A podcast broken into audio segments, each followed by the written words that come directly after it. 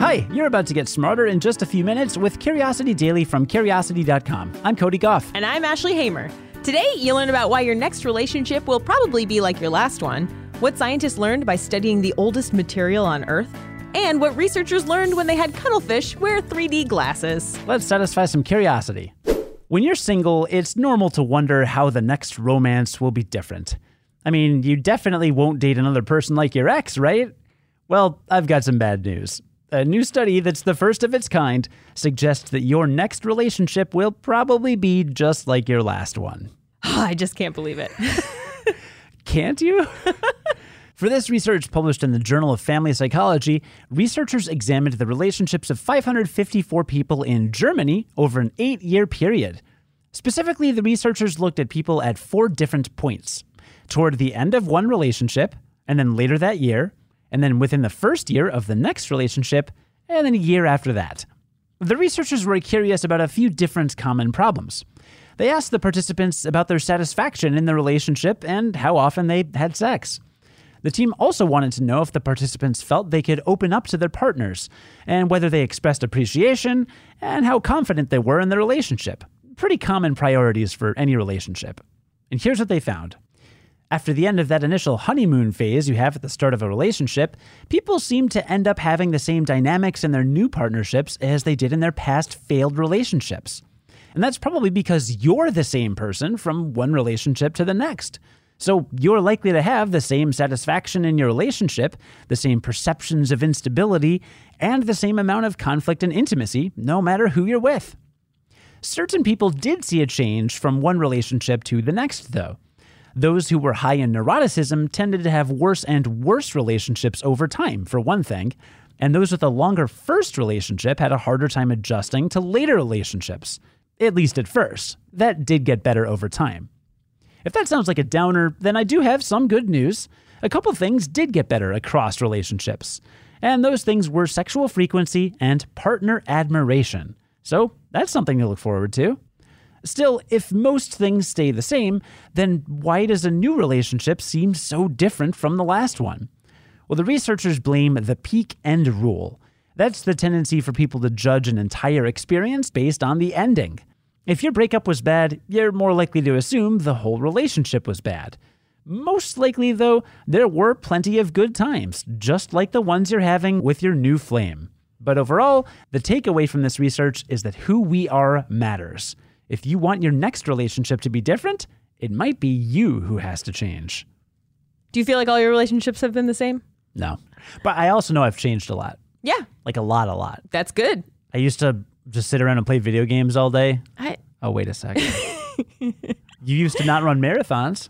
That's true. I've had to have new partners get used to the fact that I'm going to be gone for hours in the morning and they're just going to have to deal with it. And they're going to have to come to marathons and cheer me on. It's only a few hours a year. It's it's hard. It's it's a hard thing to do. Yeah, watch a marathon. It is. It's so hard.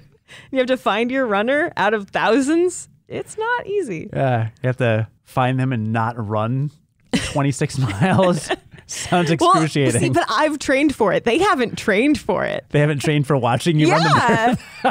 That's true. we should have marathon watching training sessions. Wow, what would that be like? Scientists recently found the oldest stuff on Earth. It's older than our planet. It's even older than our solar system. They examined stardust inside an old meteorite and found that the most ancient grains could be up to 7 billion years old, about half as old as the universe itself. Now, that is ancient. This stardust actually tells us something about the universe. But before we get into that, let's back up. What exactly is stardust? Well, stars begin as clouds of dust and gas. When the conditions are right, gravity can collapse that cloud into a super hot, extremely dense object. When the pressure at the center of that object gets so high that atomic nuclei begin to merge in a process called fusion, the object becomes a star. Fusion produces two things energy and new, heavier atoms. For example, when the gravity of a star squeezes two hydrogen atoms together, they release energy and produce a helium atom. Hydrogen has one proton, helium has two. Boom, heavier. That's basically how a star works. Its atoms fuse and fuse and fuse until the star has burned through all its fuel. When a star dies, it leaves behind gobs of those heavier atoms. A lot of those atoms are recycled into new stars or turned into planets, comets, or asteroids. The leftover stuff is what you call stardust. The space rock that contained this particular stardust is known as the Murchison meteorite, which landed in Australia back in 1969. In order to find the stardust, the researchers crushed a sample of the meteorite into powder and then used acid to dissolve everything that wasn't stardust. They were left with microscopic flecks of a mineral called silicon carbide. That's a mineral that stars produce as they die. In other words, stardust. When the researchers studied the grains one at a time, they discovered that the oldest grains were old, extremely old, up to 7 billion years old. That's up to 3 billion years older than the solar system and makes those grains the oldest known solid on Earth. The age of the stardust told scientists the age of the star it must have come from. But a lot of the stardust was much younger than that, which means that there must have been a spike in the rate of star formation during a short period billions of years ago. Our planet might seem ancient, but it's positively young compared to a lot of the stuff out there. And by studying that ancient material, we can learn more about how the universe operates. Scientists have discovered that cuttlefish use their eyes a lot like we do. All right, hang on a sec. I know what you're thinking. Cool, new animal research, right? Well, yes, but I'm not telling you this story because of what we figured out here. I'm telling you this story because of how researchers discovered this. And that was by making the cuttlefish wear 3D glasses. For real. Do I have your attention yet? Yeah, there are pictures. They're adorable. So, as a reminder, cuttlefish are cute little cephalopods that are related to squid, but are a little rounder and slower moving. We don't have cuttlefish in the Americas, but they're fairly common near the coasts in Europe, Africa, Australia, and Asia. In this admittedly strange study, cuttlefish were put in a tank with an animated screen. The screen showed a pair of two dimensional shrimp scurrying across from left to right, one slightly offset from the other. And like we said, the cuttlefish were wearing 3D glasses.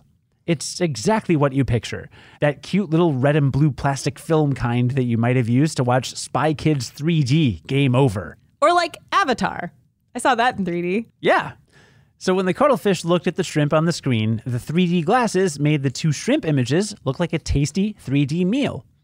So, why did scientists go to the trouble of giving this cuttlefish a 3D motion picture experience? Well, the researchers behind this experiment were trying to learn more about the sea creature's visual system. Cuttlefish have two eyes, one on each side of their head. Scientists already knew that their fields of vision overlap, just like ours do, but cuttlefish brains are very different than ours, and no one knew if the creatures were able to combine images from both eyes to see in three dimensions. The researchers showed their 11 test subjects different versions of the shrimp video to find out whether they were using both eyes to see the shrimp and to figure out whether they could perceive distance using what they saw. And it turns out that yes, cuttlefish use both eyes in tandem to calculate the distance of potential prey. Once a cuttlefish has figured out where its next meal is, the cephalopod grabs it with its tentacles before injecting it with toxins. The cuttlefish in the experiment just met the side of the tank when they lunged for the video shrimp, but the researchers were quick to reward their subjects with the real thing. But the biggest reward? Taking those 3D glasses off. After all, even cuttlefish need their dignity. So, what did we learn today? Well, I learned that everybody's next relationship is probably going to be like their last one because while people are different, you're the same person.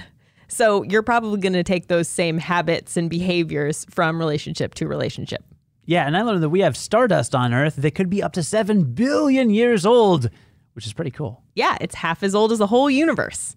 And I learned that scientists are weird and sometimes they put 3D glasses on sea creatures to see if they can see in 3D. I mean, whatever does the trick. Yeah, and you know what? They can. This weird experiment was a success. Do you watch movies in 3D when you go to the theaters? You know, it depends on who I'm with. I honestly, when it's up to me, I don't. But my boyfriend really likes them, so we'll we'll do that. I mean, there's some must watches like Avatar, obviously, Sure. but uh, you're a big Avatar fan, aren't you? Apparently, that's, You love I guess that's my new thing. you love name dropping Avatar on this podcast. All right, James Cameron's Avatar, to be clear, not Avatar: The Last Airbender. Right, which I guess is good. I haven't seen it. I heard the anime is phenomenal. Maybe not so much the movie by uh, M Night Shyamalan. Yeah, I've heard that too. Today's stories were written by Kelsey Donk and Grant Curran and edited by Ashley Hamer, who's the managing editor for Curiosity Daily. Today's episode was scripted, produced, and edited by Cody Gough. Join us again tomorrow to learn something new in just a few minutes. And until then, stay curious.